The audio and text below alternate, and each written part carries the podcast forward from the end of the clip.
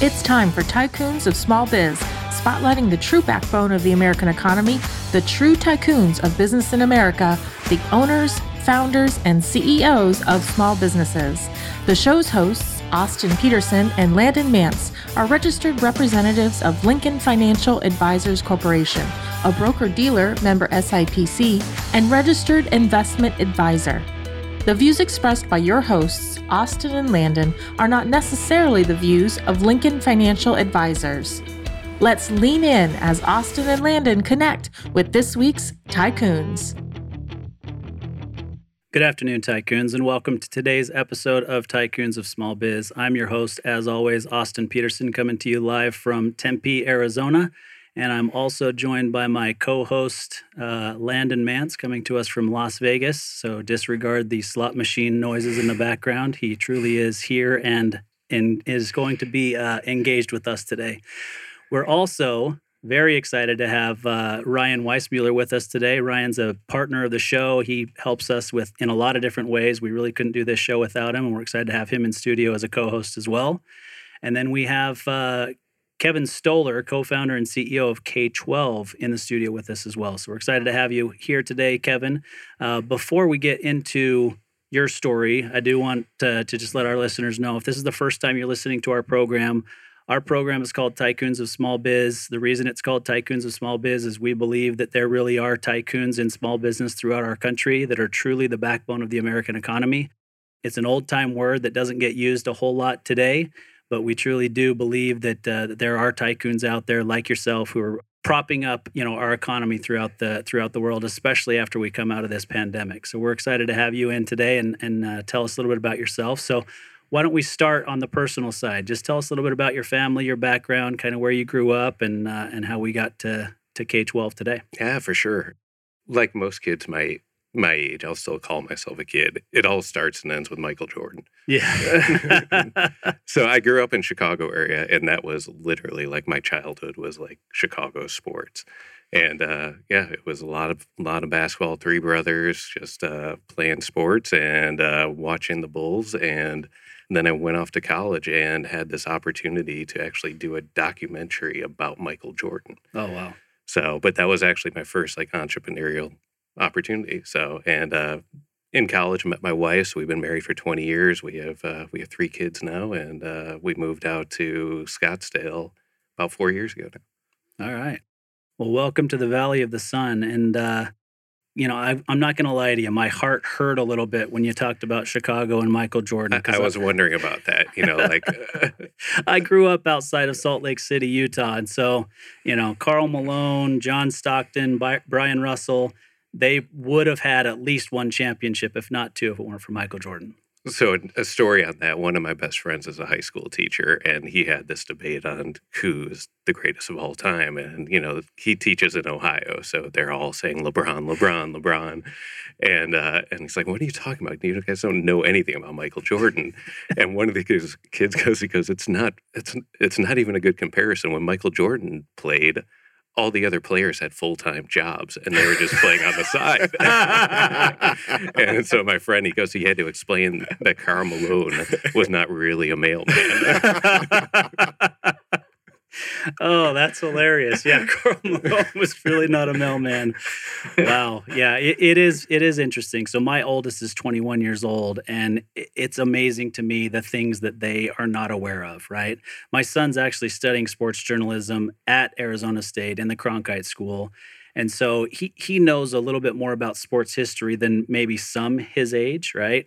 But you're right, it's all about LeBron now, or even Kobe was considered like an older LeBron, so to speak. And so it, it's interesting to to watch. I mean, my personal story with him is when he is getting ready to apply for college, he's looking at different s- schools, and he wanted to study sports journalism. And I said, well, you know, what about the the Cronkite School? I mean, the Walter Cronkite School of Journalism's right here at Arizona State. He looked at me dead in the face and he said, "Who's Walter Cronkite?" I'm like, "Oh man, this is this is terrible." So yeah, it, it is. It's completely generational and, and funny that uh, you know Michael Jordan's viewed as a, as an old man. I guess he is almost. He's getting close to sixty now. He's got to be mid fifties at least. Yeah. yeah.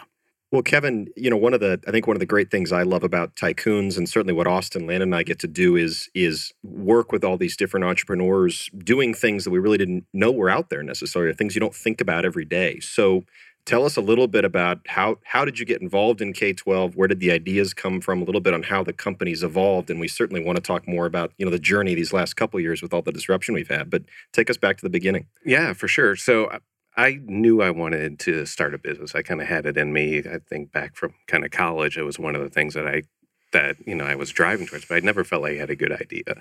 So I kind of went more the traditional path, worked for a couple different Fortune 500 companies, and then just kind of at some point looked up and I looked at the people that were 10 years ahead of me. And I'm like, I don't think that's what I want to do with my life.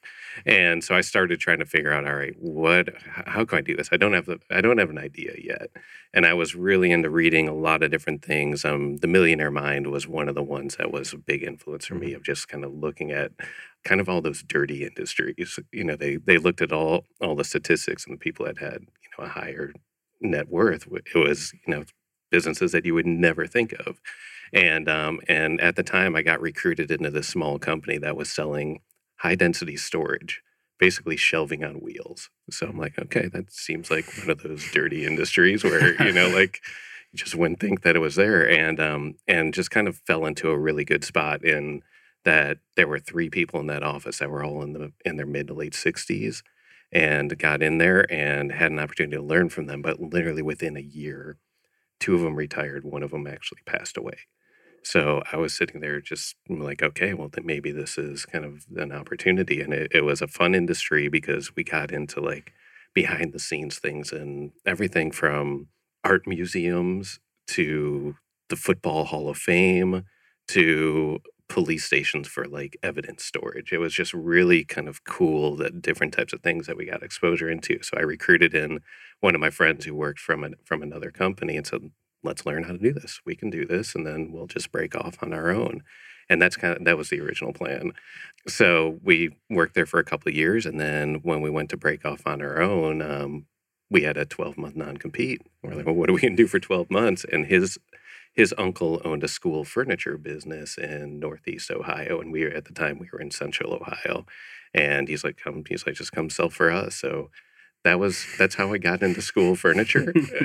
Total accident, and um, you know, like as I was trying to learn the furniture market, um, there was actually the big conference for the year was actually out here in Phoenix. Went to it, and I walked around the Phoenix Convention Center and looked at all the school furniture and it was all exactly the same. It was like the most commoditized business. They like the discussions were like the gauge of steel and the type of glide on the bottom of it uh, of each chair, and I'm like, this is horrible. This is all going online. And at that point, I'm like, okay, this was a fun challenge. This is kind of a dirty business that maybe we can we can look to see like how how do we revolutionize this industry. Yeah, it's it's funny you talk about you know the millionaire millionaire next door, the millionaire mind, that you know that whole book series, and you know Landon and I, our day jobs is is wealth management, financial planning, f- specifically for business owners, right? And and you mentioned you know it's always the everybody thinks about technology businesses or you know something that's high tech or new or you know has to be flashy, but the reality is, and I'm pretty sure this is the same for Landon too, but the most high net worth clients that I have all own or owned businesses that are pretty mundane, right? Residential remodeling, mattress distribution and, and manufacturing, restaurant equipment repair services. Like those are the those are my clients who make the most money and have the most net worth and businesses that are worth the most. And it's just these kind of dirty, like you say, or mundane businesses. It doesn't mean that's where I want to be. Yeah. you, you, don't want to come home from uh, work with, you know, dirt under your fingernails. No, I mean, yeah. it, it's definitely, yeah. And, you know, and I've been fortunate to be around a bunch of other business owners too. And it is, I mean, there's, you know, that's what's kind of sparked my interest in other businesses too, and trying to figure out like, yeah, they're, you know, obviously like technology and some of these other things that have a much higher rate of return. And, you know, you know, when you sell it, it's not looking at, you know, three to five times EBITDA. You're looking at much higher return. So yeah. there, there's still the interest and things that I dabble in to try to try to play in those games too. But at the end of the day, like what we're doing, I always say I'm kind of like a mission based entrepreneur we're making an impact on schools. Like we are the ones that are coming in and saying, hey, the way schools have looked for the last 120 years is not the way they need to be. And, you know, there's a statistic out there that's been floating around for like three or four years that 85% of current kindergartners are going to work in jobs that don't exist today. Yeah. So the fact that still a good 70, 80% of classrooms around the country still look like they have for the last 120 years, that's that's really kind of my drive and our whole team is focused on. Yeah, no, I think that's really cool to watch and see, you know, because there's the curriculum side of things, which we could talk all day long about how that needs to change and kids need to come out of school learning different schools and things. But at the same time, I don't think many people think about the impact that the furniture that these kids are sitting on and learning in and the other peripherals that they have, how much of an impact that has on their education. Yeah, we talk about its culture. I mean, it, it really is. It's it's the culture you can have, you know, a great school principal come in and, and talk about and have the best new curriculum that's going to be innovative and really prepare students. But then if you send your teacher back into the classroom that they've been in for 15 or 20 years, set up the same way, it is almost impossible to change that culture without changing that space. Yeah, agreed. So, so how do you manage that though, Kevin? Because you, you brought it up. I mean, education is one of those spaces so rooted in tradition. They don't necessarily just want to come overhaul their classrooms tomorrow. So, I guess how did you originally break into that? And you've clearly had a good growth, you know, story as well. You, you've you're on to something. So, what was the key to unlocking that that openness to consider some new ideas in the classroom? Yeah, the story that I come back to is that um, there was a new kind of line of products that came on based on research. And, you know, at first everyone in our industry was like, what is that? I don't get it. Like, how does that work? It has wheels and it swivels. And like, what is this? Like, we can't do this. Kids can't move in, in school. And um, so we started doing a lot of just pilot classrooms within schools. And the one to me that just clearly stood out is that there was a school we work with that we did four classrooms as pilots using kind of this more innovative, flexible configurable type of furniture, put it in there, and I came back like six weeks later.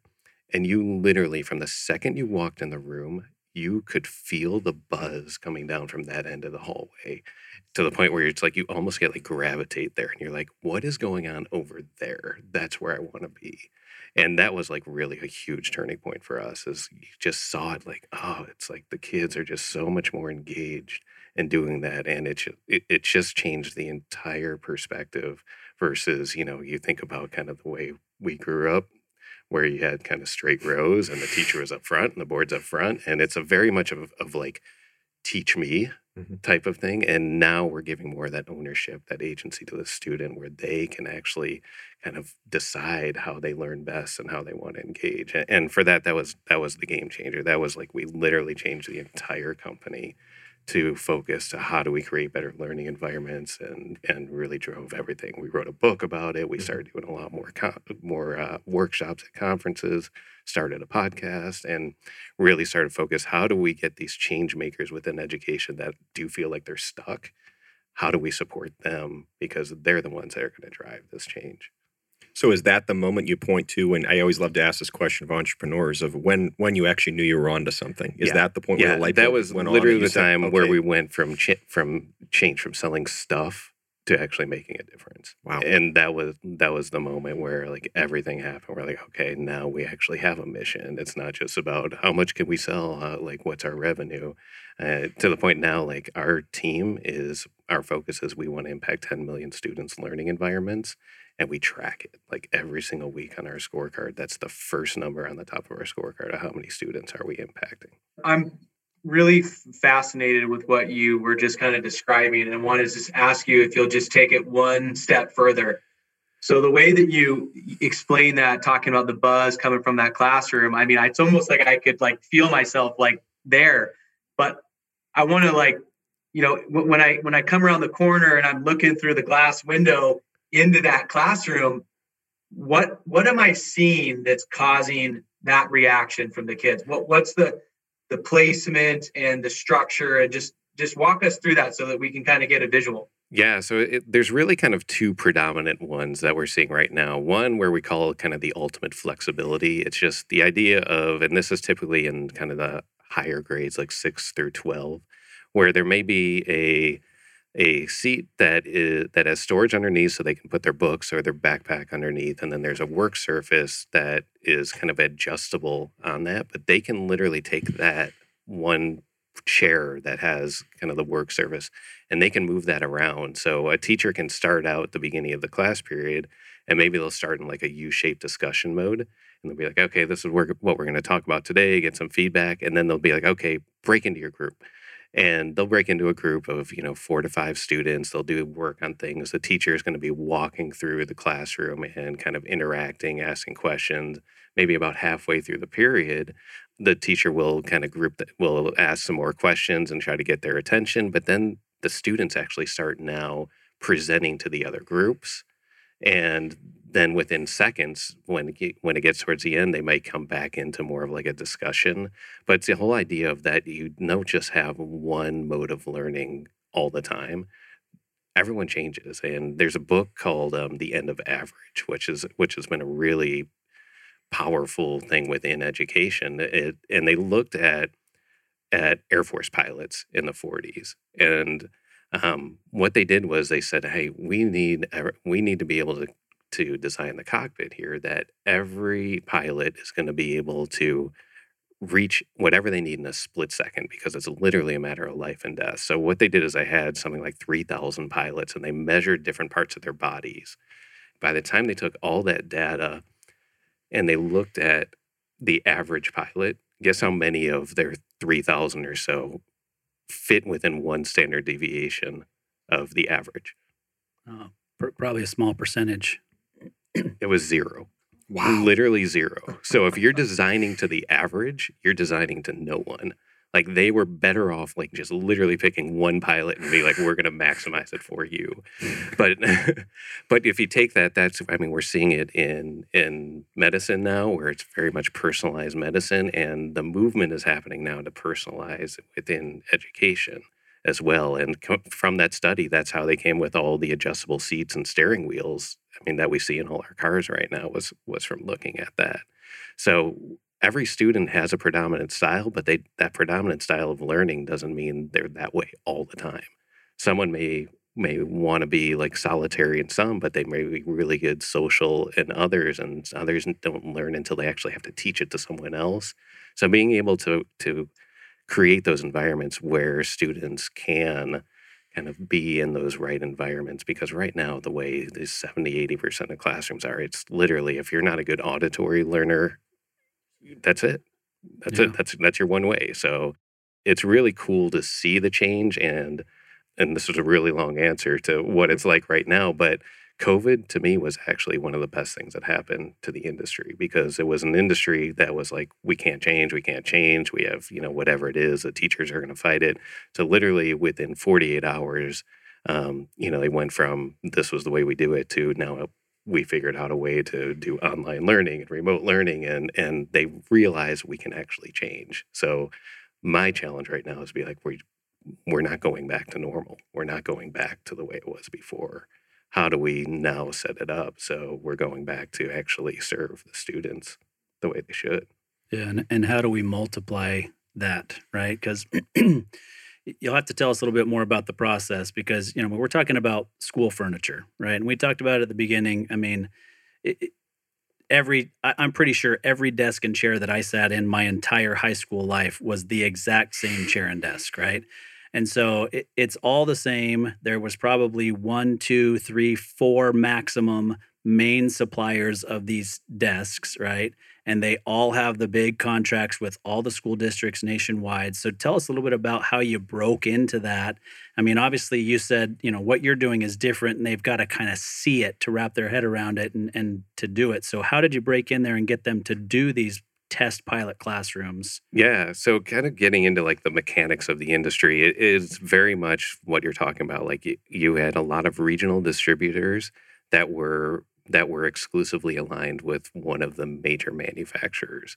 So there was really no incentive for any of those changes. So when we came into it, um, you know, when we came in kind of at the tail end of of kind of the the online push, um, so we were kind of there was already a few major players that were selling online, but because we kind of went in of saying like we don't have any traditional relationships here, we're kind of the new kids on the block that we in our first year we sold into almost all every state.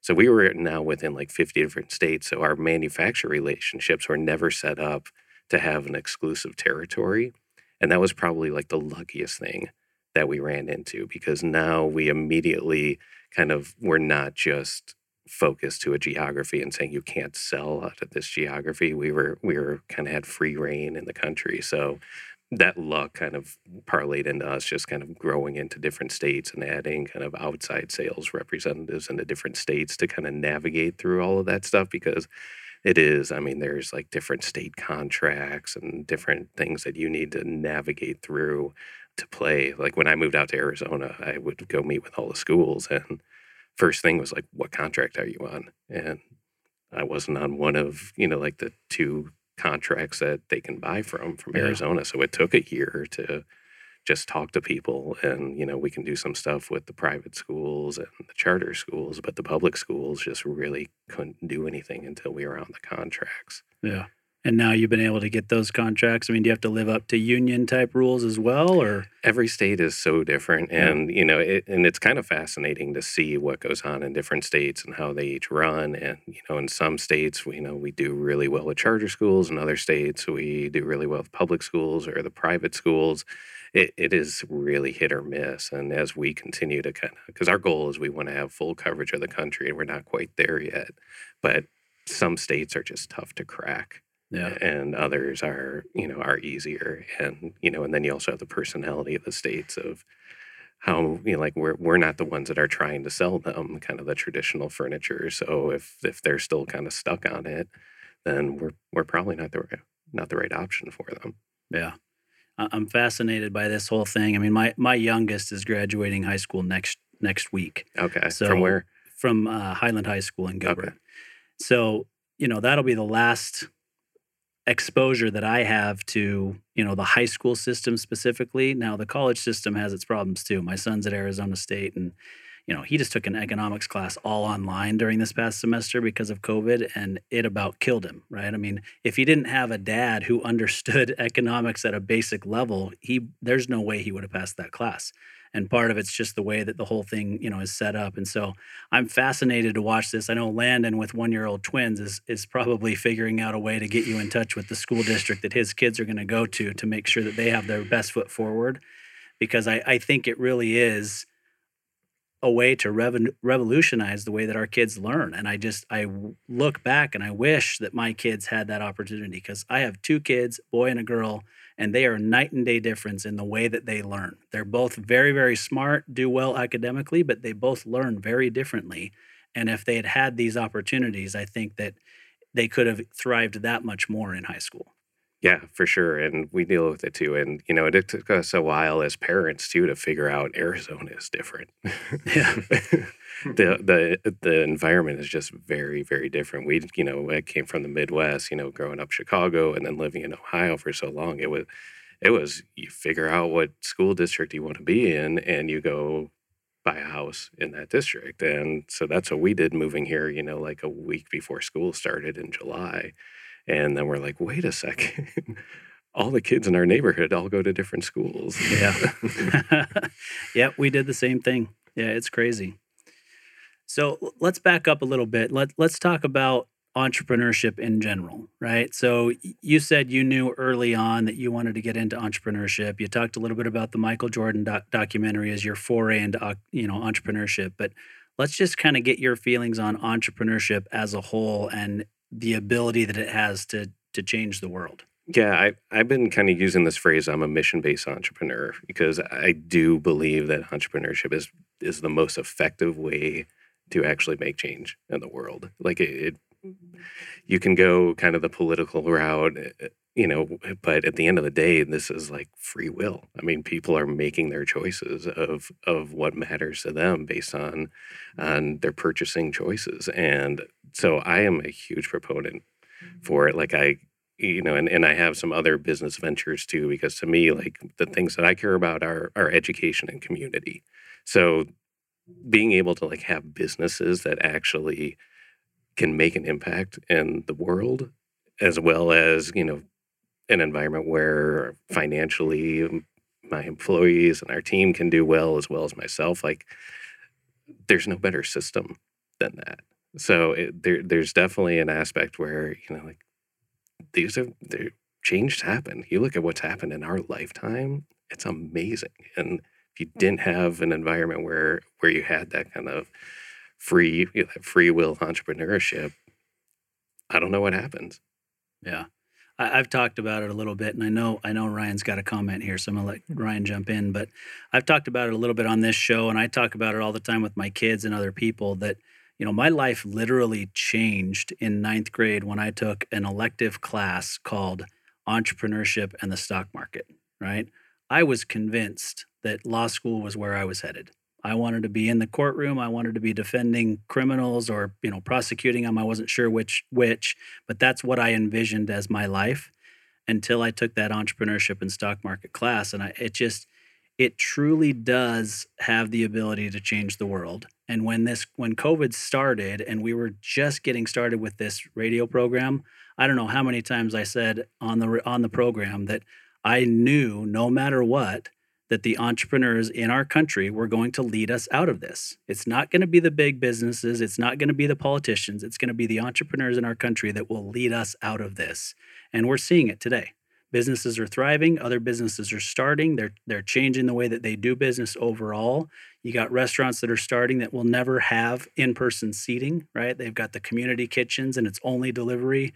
You know, they're they've figured out a way to make it work and use what just happened to our whole world and and figure out a way to have an impact on the rest of the world. Yeah, I, I tell the story, and it's kind of it sounds weird, so stick with me on the story. But like the month after COVID hit was my favorite month of my career. It was literally we were already remote because we already have people we work around the country either from home or in co-working locations. Schools were closed, so all of a sudden, everyone that we can work like our work just stopped. So we used that time and we said, all right, what are some other revenue streams we can come up with? And so my whole team, we just did brainstorming on it and we figured out there were eight different tracks that we were going to explore. And for the next couple months, we just had one person took the lead on each one of those eight and had to come up with their own business plan and, and do that. It was so much fun. Like it, it- no other time in our career are we going to be able to do something like that. And from that, you know, there's you know most of them failed, most of them we killed like right you know within 30 days, but there's still a couple of them that we're working on, and it's pretty cool. I mean, it was it was it definitely was great for our team to kind of be thinking out of the box like that. But to your point, like that's how problems are going to get solved. Yeah, yeah, no doubt about it. Kevin, I know one of the things, and I don't know if it was born out of that process, but uh, would love to hear a little bit more about what you're doing to help school leaders. I mean, as part of that mission, you've really taken the bull by the horns to to provide, you know, some peer group and some opportunities for them in leadership. Did that did that come at that same start? yeah, and, and tell us more about what you're what you're doing with that and what impact uh, you're seeing. Because the mission, I mean, that is incredibly powerful, and, and just the tendrils of that throughout society. Um, wow. Yeah. Well, thanks for bringing that up because that is one of the things. It, it, it came from that, and it was literally this one idea. And I'm like, guys, I'm like, this is a great idea that's going to have a huge impact. And we're like, do we want to take this on? and we really debated it for a while. And finally, I'm like, I, I kind of said, I'm like, I can't, we can't do it right now. We can't take this on. This is, this is, this is, you know, that 10 million students that we want to impact. This is the way we're going to do it, but it, we can't do it right now. Like, it's just not the right time. Um, but throughout the year, um, we actually did kind of progress that idea and work on it. And in January, we launched this organization called Education Leaders Organization. So it's called ELO and it's just ed-leaders.org. And the whole idea is us as entrepreneurs and in other industries, we've always had kind of peer groups that really helped us um, kind of work through the most difficult kind of good things and bad things in our life. Um, so I've been one part of one of them called Entrepreneurs Organization for about 10 years.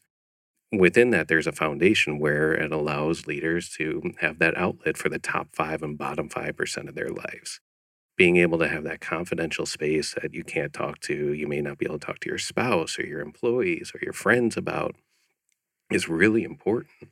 And there's really nothing like that in the education space. And this year in particular, we kind of highlighted that the decision, just like the basic decision of like should schools open or not, was pushed down from the federal level, from the states down to the local level. That literally our superintendents and our principals were like, they were the ones that had to decide if the lo- their local economy was basically open or not. Because if kids were not in school, parents can't go to work you know so it, it really was like a big driver and we're and i saw it over and over again that they were not equipped they did not have an outlet for this um, so when we launched this in january and started saying like hey this is your chance to kind of surround yourself with other people and talk about those confidential things uh, that's really at the core of what this organization is all about because it's already an extremely high turnover position um, principals typically turn over every two to three years. Superintendents turn over every four to five years, and it is a very difficult position to to fill with somebody who's actually qualified. So if we can find ways to support them to have their outlets so that they actually stay longer and get better at their jobs, that's going to be better for for everyone involved. So, um, so the good and the bad is we've had like a really good positive comment. The bad is like almost everyone in there is wants to quit their job right now. So it's a it's a it's a leadership crisis right now in education is that we can't let these good leaders just walk away because there there's just not a pipeline of those ready to step in. So that's kind of our, our current mission right now is that we, this ELL organization is, is really meant to provide support for them and allow them to become the best leaders that they can be. And and I have to imagine that COVID's only made that harder and, and more likely to turn over, right? I mean, yeah, for the sure. challenges are even magnified exponentially today. Yeah, yeah, yeah. I mean, it is. Um, yeah, it, it's scary the numbers of of how many are either planning to resign or just move into a different role locally, I mean, I can cite a number of like locally how many of our school leaders have either resigned or are planning to resign or retire here this summer. And that's an issue. Um, some of them, you know, maybe they do need to retire and move on, but if we don't provide a support system for the new leaders coming in, we're just going to keep repeating repeating those mistakes. Yeah, I, I agree with you. I mean, the, just the whole premise, I, I I agree with. I'm I'm part of a Vistage group here locally, and it's it's exactly the way that you explained it, right? I mean, being able to have that those types of confidential conversations with other business owners who are going through some of the same things that you're going through. Um, you know, my my wife she's she's had to bear the brunt of my entrepreneurship for 25 years right? And and and it really is the brunt you know in, in a lot of ways. And and my wife doesn't have a business bone in her body. I mean she'll she'll be the first to tell you that. She doesn't understand business doesn't care to understand business gets bored by conversations with me. And so having somebody you know this group of of other business owners like-minded business owners that i can have conversations with it's truly beneficial and and we even had we had a member leave our Vistage group last year because she's the head of a nonprofit and donations were down. The budget had to have a cut, and so she she had to leave the Vistage group. And she called me out of the blue yesterday and said, "Hey, I, have got this thing that I'm looking at. I, am hoping to have kind of a mini Vistage conversation with you and just have you help me make this decision or give you you know give me your feedback." And that's powerful. Not everybody has that right? Business owners don't have it, teachers necessarily, you know, don't necessarily have it. And I've watched our school district and what they've had to deal with with this school reopening masks or no masks and you know they're they're doing the best that they can but then you've got no matter what decision they make half of the parents are just you know out there with pitchforks going after them about exactly. all the you know the decisions that they made so it it's a really tough position to be in yeah, it is. Yeah. And and at the core of that too is is a principle that in principle ending in LE, not yeah. not AL like like school principal, it, is that the training that we provide in this ELO, it's based on on training them how to speak from experience versus advice giving.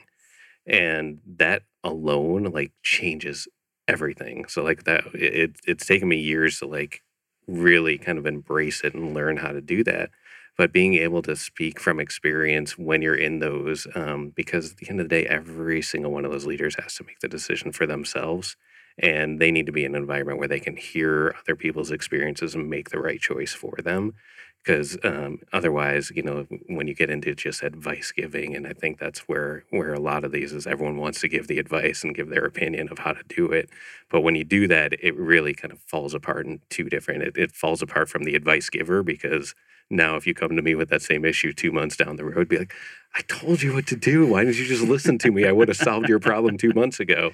So it breaks it down that way. And then it breaks it down the other way too, where if, if somebody's just giving me advice, the only option I have is either take the advice or not take the advice. And, you know, if I take it, now I can go back to be like, dude, you told me what to do, and it and it totally blew up in my face. So, so, so really, that's we trained up with one, or we partnered up with one of the top uh, training agencies that goes through and teaches this methodology of like how to go through and speak from experience and how to run these meetings so they don't they don't fall apart. Because it's really it, it can be when you're talking about confidential things it's it's really sensitive to make sure that that group dynamic yeah. works out yeah, it, it can be a very powerful thing for all all people involved, right? I mean, you, you come away learning so much, but you also come away having a drop in your stress level or, you know, just feeling like you're you're going it alone, right? I mean, I, I've been in this Vistage group for maybe almost two years now, and it's rare to come out of a, a monthly Vistage meeting without having somebody cry at some point during the meeting, right? And, and I, you know, it's funny, but at the same time, it's like it's because people are comfortable enough with the other members in the group and they're able to be vulnerable right. with what's going on, right? And sometimes it's family and personal issues that they're emotional about. And sometimes it's business issues that they're emotional about. But, you know, we get to see firsthand, just like the teachers in your group would see it, that business owners are people too, right? I mean, the media tries to portray us as, you know, greedy, hungry, you know, power hungry people that that don't care about our employees, but the reality is 99.9% of all business owners really truly care about their employees, their community, charitable endeavors in their area, and and it just gives an opportunity to to really just spend some time with like-minded people and and better everybody together. Yeah, for sure. Yeah, Vistage is just a good group too. That's actually how we learned about EO at the time. Was yeah, we. I'm like, man, I'm like my business partner um, when we were involved. Um, and we're like, we just need to be other around other business owners that have gone through these same issues. And so we stumbled across Vistage, and then a guy at Vistage, he goes, what we need to do is one of you needs to join Vistage and one of you needs to join EO. And we're like, what's this EO? and so that was that was how we got turned on to that. Oh, but it is, it is really important to have kind of that that outlet. Yeah. So speaking of, of the village and that broader entrepreneurial community, uh, you obviously have unique insights into just the educational system in this country in general, but there are there's there's probably a number of folks out there who share your same intent, your same passion to really improve education, and there's probably a lot of opportunities, as you mentioned, COVID ripping the band-aid off of a of a an industry rooted in, in tradition. What what advice would you give based on your learnings to other people out there, and where is that impact that again that village of entrepreneurs can come together to help improve the education system? I mean, you're one company doing a great job, but what what help or what other you know aspects do you see where there's opportunities to to better the education system? Yeah, I, I think there's a lot. I, I think at the end of the day, like I've been really vocal of saying that. Eh, This is an adult problem. This is not a school problem. Like to, to improve the schools in our country, everyone plays a role. And, you know, somebody made the analogy like it's called the school system for a reason. It, it, it, really is. It's like intertwined how much it all matters. And, you know, for a while I was on this rampage of like, and it's all the college's fault. Like, you know, if the colleges, you know, like don't kind of dictate what they what they need for students to get in, then the K 12 system could actually kind of free up to be like, all right, well, how do we actually prepare students for life? And I still believe that to a certain degree that there there's an aspect of that. Um, I think there's some things falling down. Like right now, I think COVID has kind of hurt the college experience in that market of you know of like what are we really paying all that money for because at the end of the day almost every k-12 system whether they like explicitly say it or not the best judge of their success is either how many of our kids got into college or did our kids get into a better college? Mm-hmm. Like those are kind of the the only measures that we really kind of allow a society to give our K 12 system. And I, I, think some of that's falling down. I'm trying to be more and more vocal about that to say, like, that is not the purpose of this. If we are just pushing for college, we're failing. And if we're putting the pressure on the K 12 system that that is your how you weigh whether you're a good school or not, then we're the ones that are failing. So I've been very vocal of saying, as parents, as business leaders, we really have to de-emphasize how much college is the measurement. And I know it's hard. It's a hard one because of what's. I mean, you said you have one graduating. College. What's the question that that everyone asks you? Where are you going to school? Yeah. What are well, you going to study? Yeah. What's yeah. the next thing? And you know, and there's ego wrapped up in that from the parents' perspective of, you know, like, oh, what, where do they go to? And and I get it. I mean, I'm a parent. Like, I'm like trying to fight it. Like, I logically know this, but my oldest is 13. And I'm like trying to fight this of like, man, how much do I push him to get into college versus how much do I prepare him to just be like a good person and to be successful in life?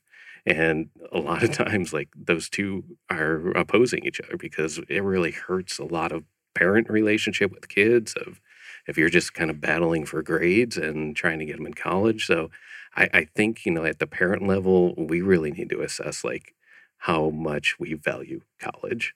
And I'm not saying that colleges don't have value. I think if you, there is there is value. I mean, especially if you're going into something that requires an advanced degree but it's encouraging to see even like little things that are happening here in Arizona. Like the community colleges are now being opened up to offer four year degrees.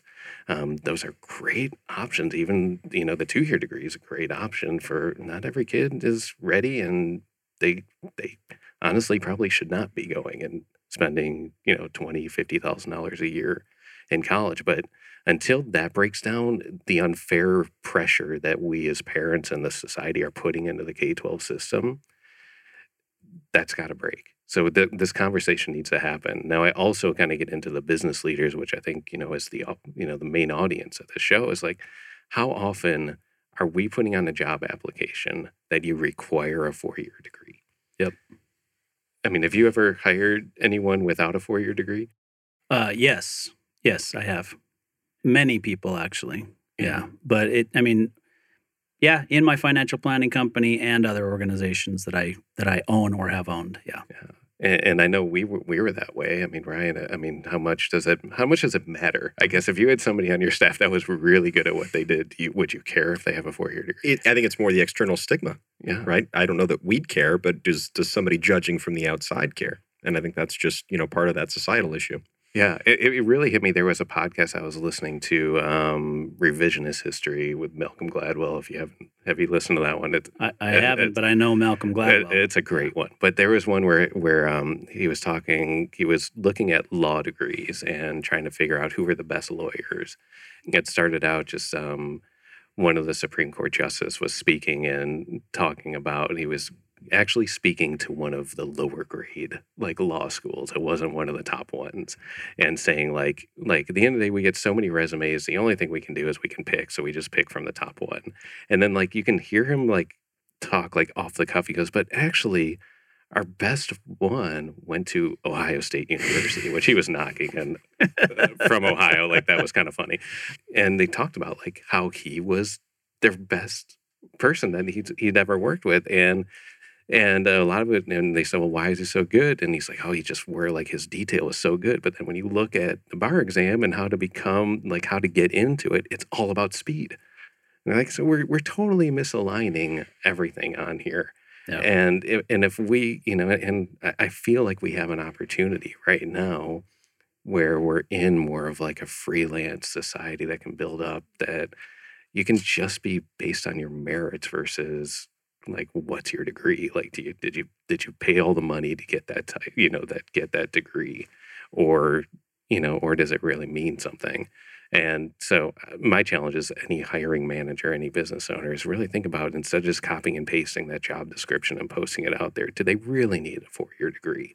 Because there's some really good people out there that are probably just as capable or more capable that you know are, are we just putting a hundred thousand dollar gate on any of these jobs because they haven't done that. And so those are the pieces that I feel like until we can start having those discussions, we're we're locking the K twelve system into man, we just have to focus on getting our kids into into college or a better college. Yeah. I feel like the four of us could get together once a month and decide on a new thing in the K 12 system that we're going to attack and fix, right? And just start to build these different organizations to fix them. But, you know, th- this whole conversation reminds me actually of the first guest that we ever had on this program. Uh, father and son, actually, but the son's the one who who wrote the book. So Josh and Joel Zolan of Windy City Equipment. So they do restaurant equipment and repair here locally but Josh wrote a book called Blue is the New White, Mm-hmm. right? And his mission, and he goes out and speaks to to high schools and and you know all over the country and different any chance he gets to speak, he'll get out there and, and talk about how we've we've really pushed so hard on everybody has to go to college to be successful in life that now we have a real shortage of people who are willing to go into the trades Yeah. right and he just talks about how you can have a great you can have a great life you can make a great living in the trades. There shouldn't be this pressure to go to college but you can choose to go and, and learn a trade. And i think even the high school system or the k through 12 system and, and i know they do this in europe. I lived in europe for a few years where they kind of early on kind of put you on a path based on testing that they do and questioning you about what's important to you what's interesting to you to kind of put you on this path towards a career. Now, I think that's kind of a, a little bit militant, but at the same time, we've got to understand that it's not just about everybody going to college. There are some people who are really, really good craftsmen or really good mechanics or really good, you know, whatever, that should be pushed that direction rather than getting a college degree and being in a career that they're miserable in. Yeah, I 100% agree with that. But I'm going to add on to it too. Yeah, so, please. well, one story in there is one of my friends from the CEO group. He has a plumbing company, and you know, and it's really successful. But you know, like a lot of people, he just there's not a lot of not a labor options right now. So he created what he calls Brewer University, where he's going into high schools and trying to teach them the craft of of doing that. And he finds that the kids love it.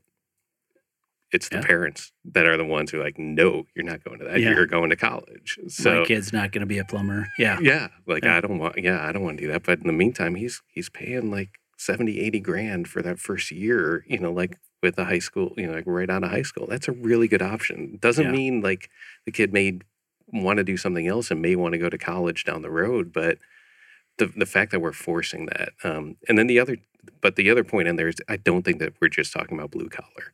I feel like there that's typically where the discussion is. Is like we need more laborers and blue collar work. This is white collar too. I mean, Yeah. think of like every one of these successful tech companies. Like most of them, they didn't finish their college degree. You know, Yeah. like like we're in a society right now where your work does matter and people can view your work, and it doesn't require a four year degree. So I, I'm not trying to just like blanket knock colleges on here. There there's a lot of good that that comes from it. Um, but it, it doesn't need to be the only option. Right now, we're making it the only option, the only thing that matters for the K 12 system. So that's, they're forced into it. Yeah, definitely. big takeaway for me from that that whole piece of what you were saying was that the, the issues we're having in our school system is an adult problem. It is.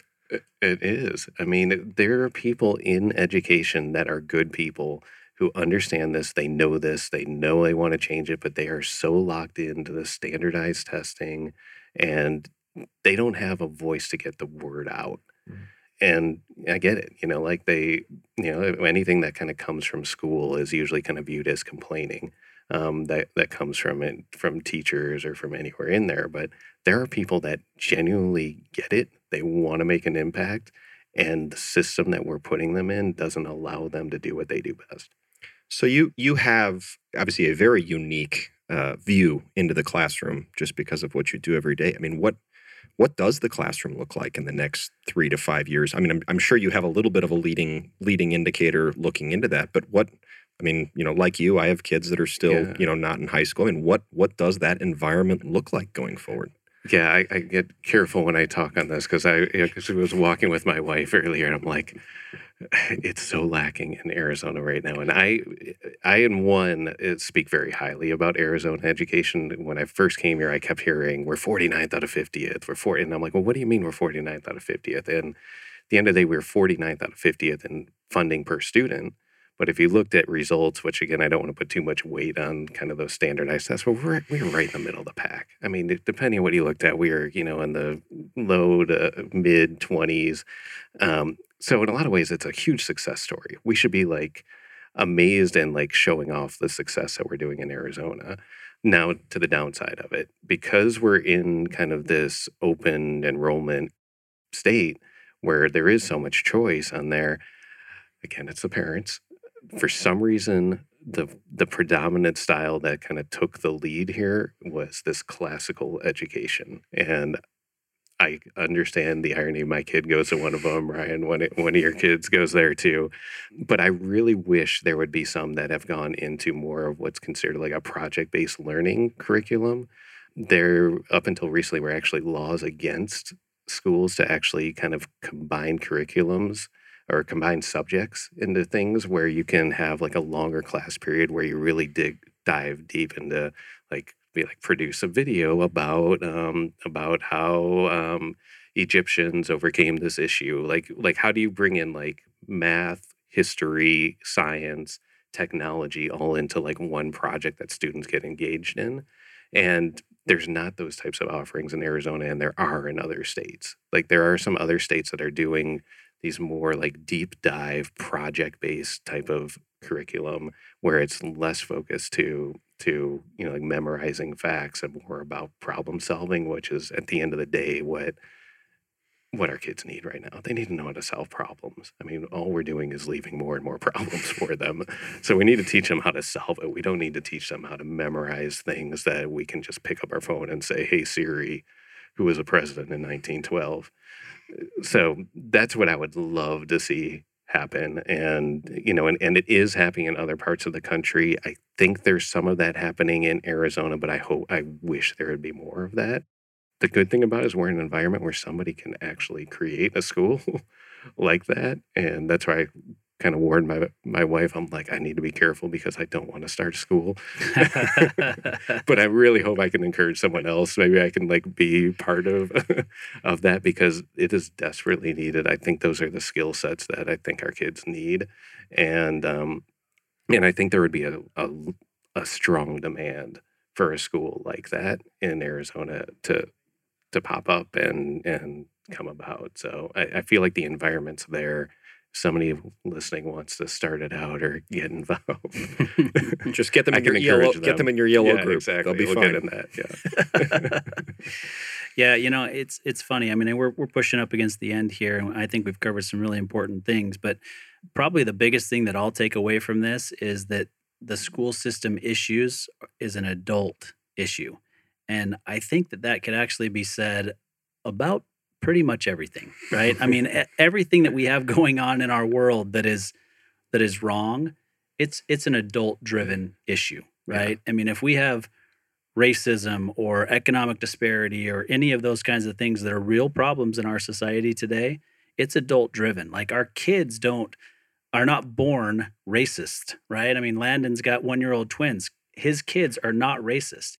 I mean, I think that the point is we just have to take more responsibility for where we are today and understand and and this is, you know, me getting on my soapbox a little bit, but the reality is these problems, all problems in society can be solved in our own homes. If every home was focused on the problems in our world and and solving them and working together as a family or as, you know, all brothers and sisters of this large human race that we're a part of, we, we could solve the problems. It's just that people have these beliefs and people argue and push back and, and are more worried about being right than solving the problems. And it's just it's frustrating to see in every area of our world that that's that's really what's going on. Yeah, for sure. And, and I think though the the kids can uh, they're amazing. Like if we let them try to solve problems and and give them the environment to do that so it, it is it's where it's a tough one because if you ask, uh, and we do this sometimes, where we'll go in and be like, like design design your classroom how you would want. Those are some of the best projects. Yeah. You know, and when they design it, they know they do it. So we need to like we need to fight to give them the freedom to do that because yeah. kids would do it. I, I mean, like what we're, we're we're recording here on kind of like these co-working locations. Our school should look like this. Yeah. Yeah, why not? Well, I for one have enjoyed the conversation, but Landon, I'm going to let you close it out.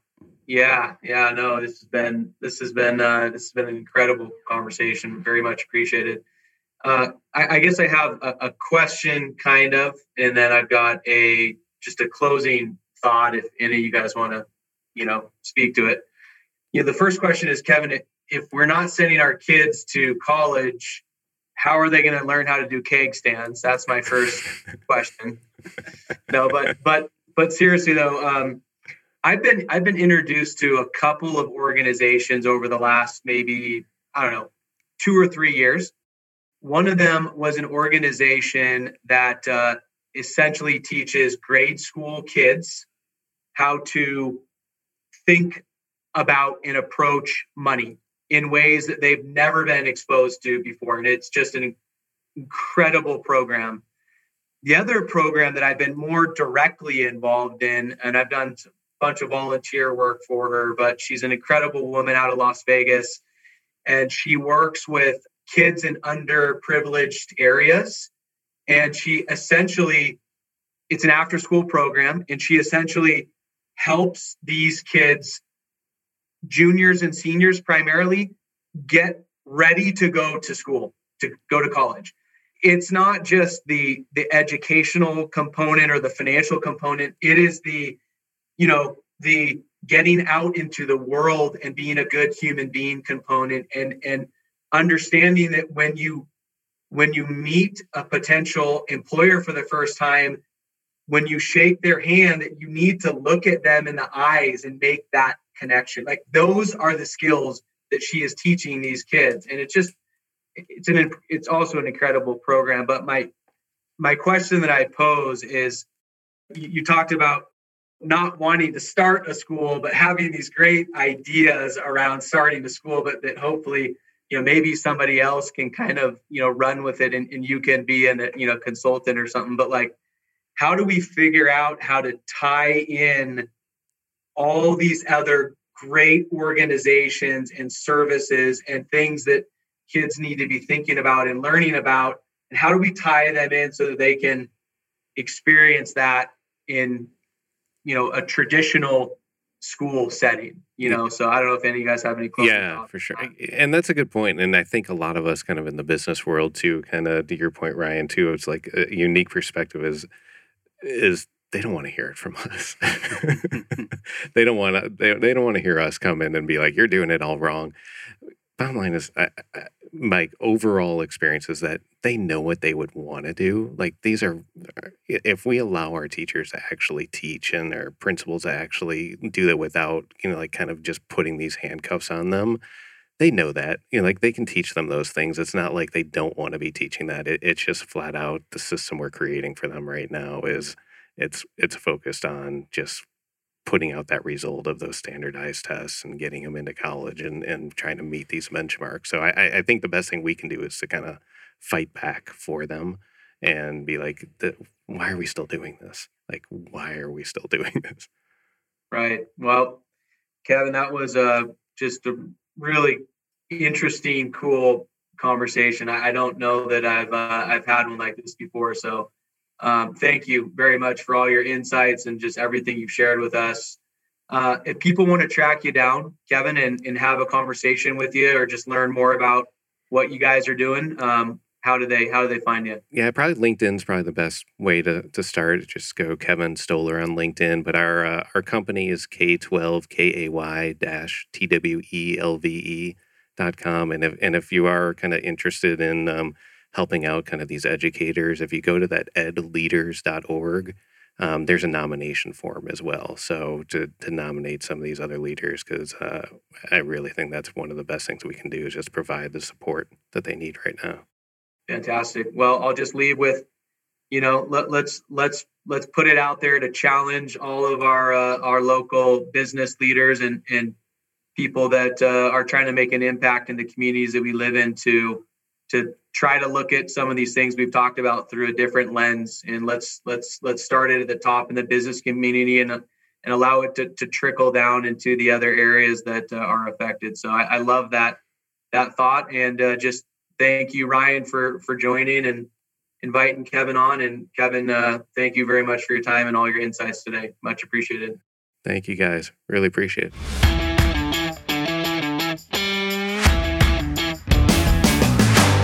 You've been listening to Tycoons of Small Biz, proudly hosted by Austin Peterson and Landon Mance. Austin and Landon are comprehensive financial planning professionals specializing in financial, estate, and succession planning for small business owners.